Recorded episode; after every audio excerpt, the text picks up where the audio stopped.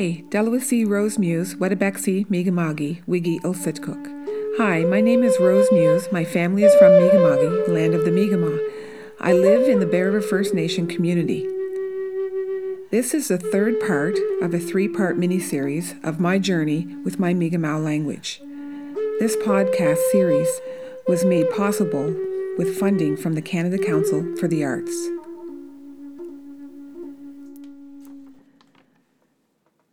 A dream come true in 2022 for Ulsitkuk. We got our first pilot adult language program. We started in August and it goes through to March 2023. We go from Monday to Thursday each week. We're only in a few weeks, but it's exciting and it's going great. We've had a few challenges, but no more than any other program trying to start from the ground up. We found two fluent teachers who were willing to leave their home in Cape Breton to come here with us and, and help teach us for these eight months. And we appreciate that so much. We know how hard that must have been for them to leave their friends and their family and their home, their community there. And uh, it's been it's been quite an honor to have them here helping us. And we fill our days up with a lot of things.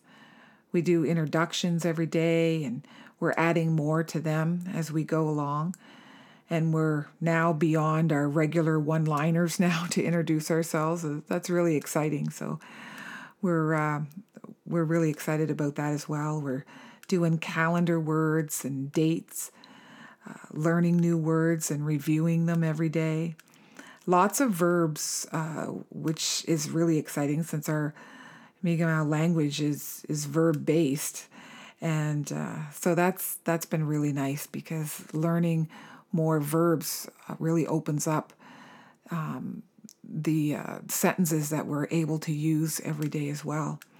We're now doing conjugations, so we we started with just first person like I, you, and he or she, but now we're back. We're now we're on to um, the second person and and then we'll go like three or more eventually as well.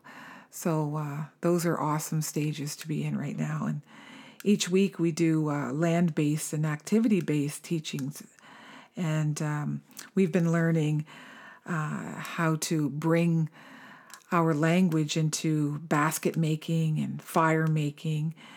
Uh, we've been uh, braiding sweetgrass, digging spruce roots, and we'll even go shopping you know, just using the words pertaining to shop.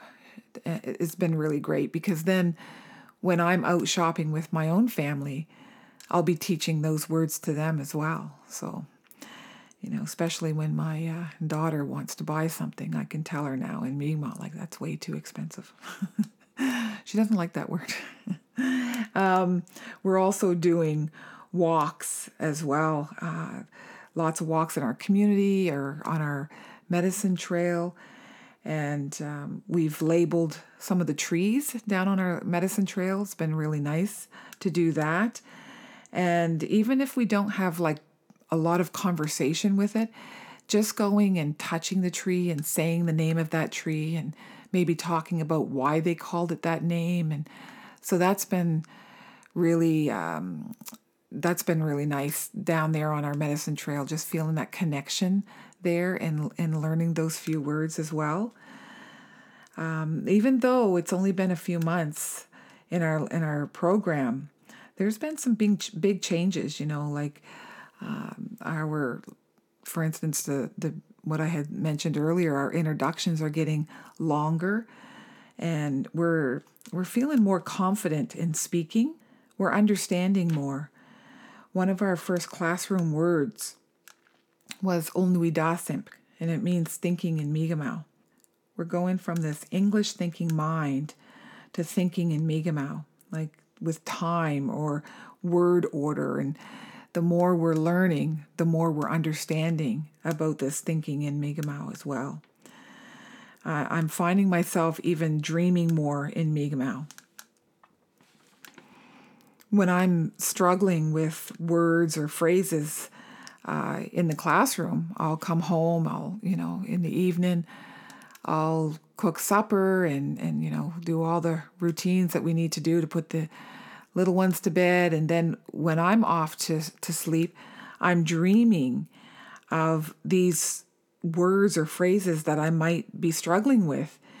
And by the next day I know them and this has happened to me a few times and it's it's just totally amazing. I never thought that that was something that you would even do or someone could even do but but uh, it's happened to me uh, several times and it's it's just quite uh, an amazing experience.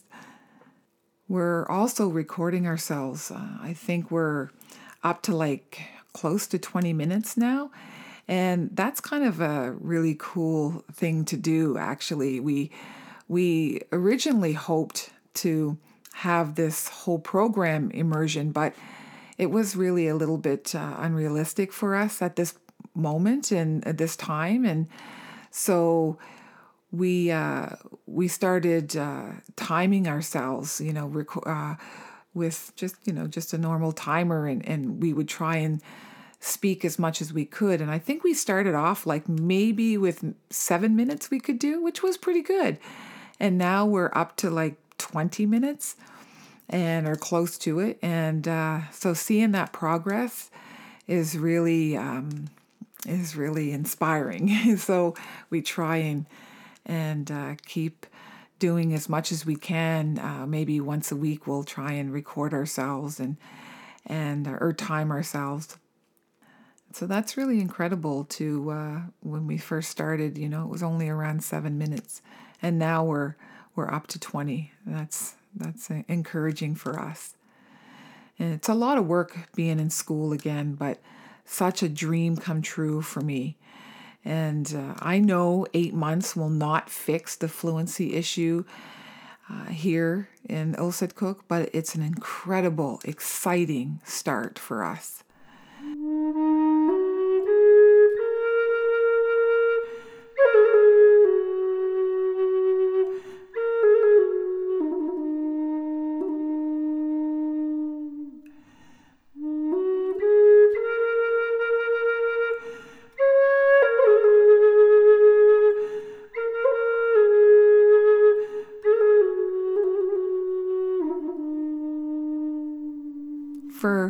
Any of you that might be struggling out there to learn the language, you know, I highly suggest looking into grants for financial support. It takes a bit of the pressure off, so it allows you just to totally stay focused on what you're doing.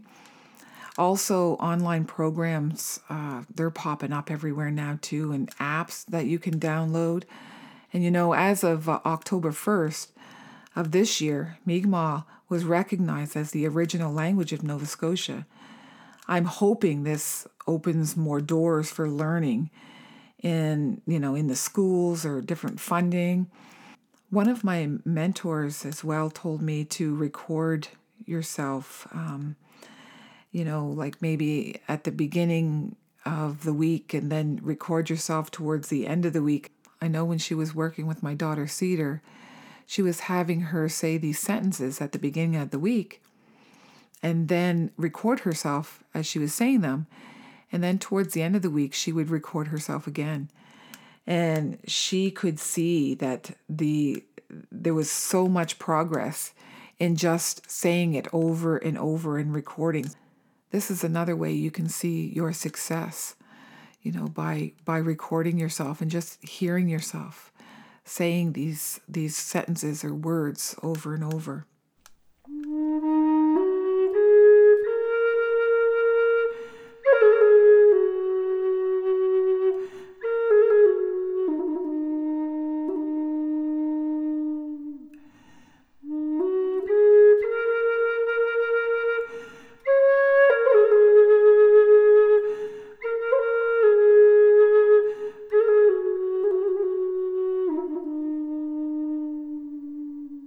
My next steps are to just keep doing what I'm doing, you know, teaching and learning, keep passing on that spark of our language to people who want it. I might never be fluent in my lifetime, but I have certainly kept that spark alive in everything that I do. my children will have that spark and maybe they will carry that language on after I'm gone. This, I hope, is not the last immersion for us here in Ulsitkuk. I'm continuing writing books and and my last book was just uh, printed just today actually and um, it's a it's a book about an uncle and a nephew who go in the woods and he teaches him about the importance of the trees and the land. So I will be um, passing those out to the community. It's one way that I really enjoy passing the language on to my children and my community, my friends, people uh, who are interested in uh, learning the language. I love writing them, and uh, it's just a, another way of being creative by getting the language out there and sharing it with whoever would like to uh, like to learn it. I find it really important that no matter what you're doing, is just to bring in the language, whether it's just a word here or there, just uh, to keep it alive. Just bring in the language, whether you're teaching uh, in a school or you're teaching at home or um, cooking or whatever it may be, just using the language as much as you can. And I know sometimes it's a struggle when there's no fluent speakers around uh, to help, because uh, we've had that issue here in Ulsitkuk. But uh, I think more and more people are uh, understanding the, the importance of the language, and there are more and more people that are willing and uh, eager to help.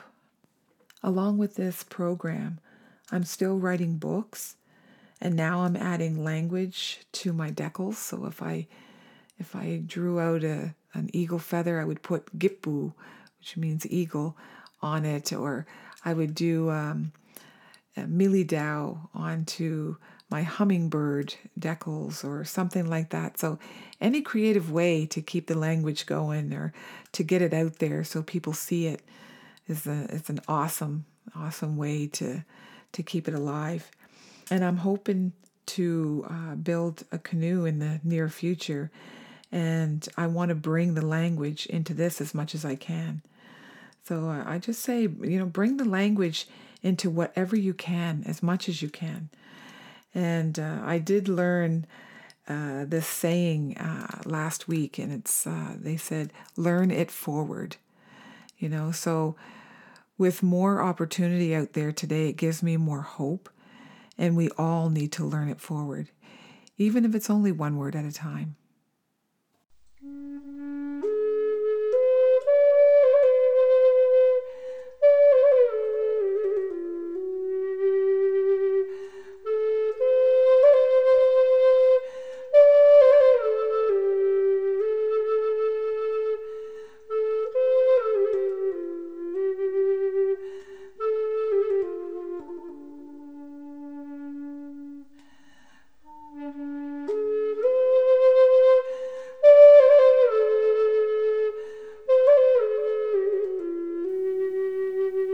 This has been the third part of a three part miniseries. Thank you all for listening. Wilalio.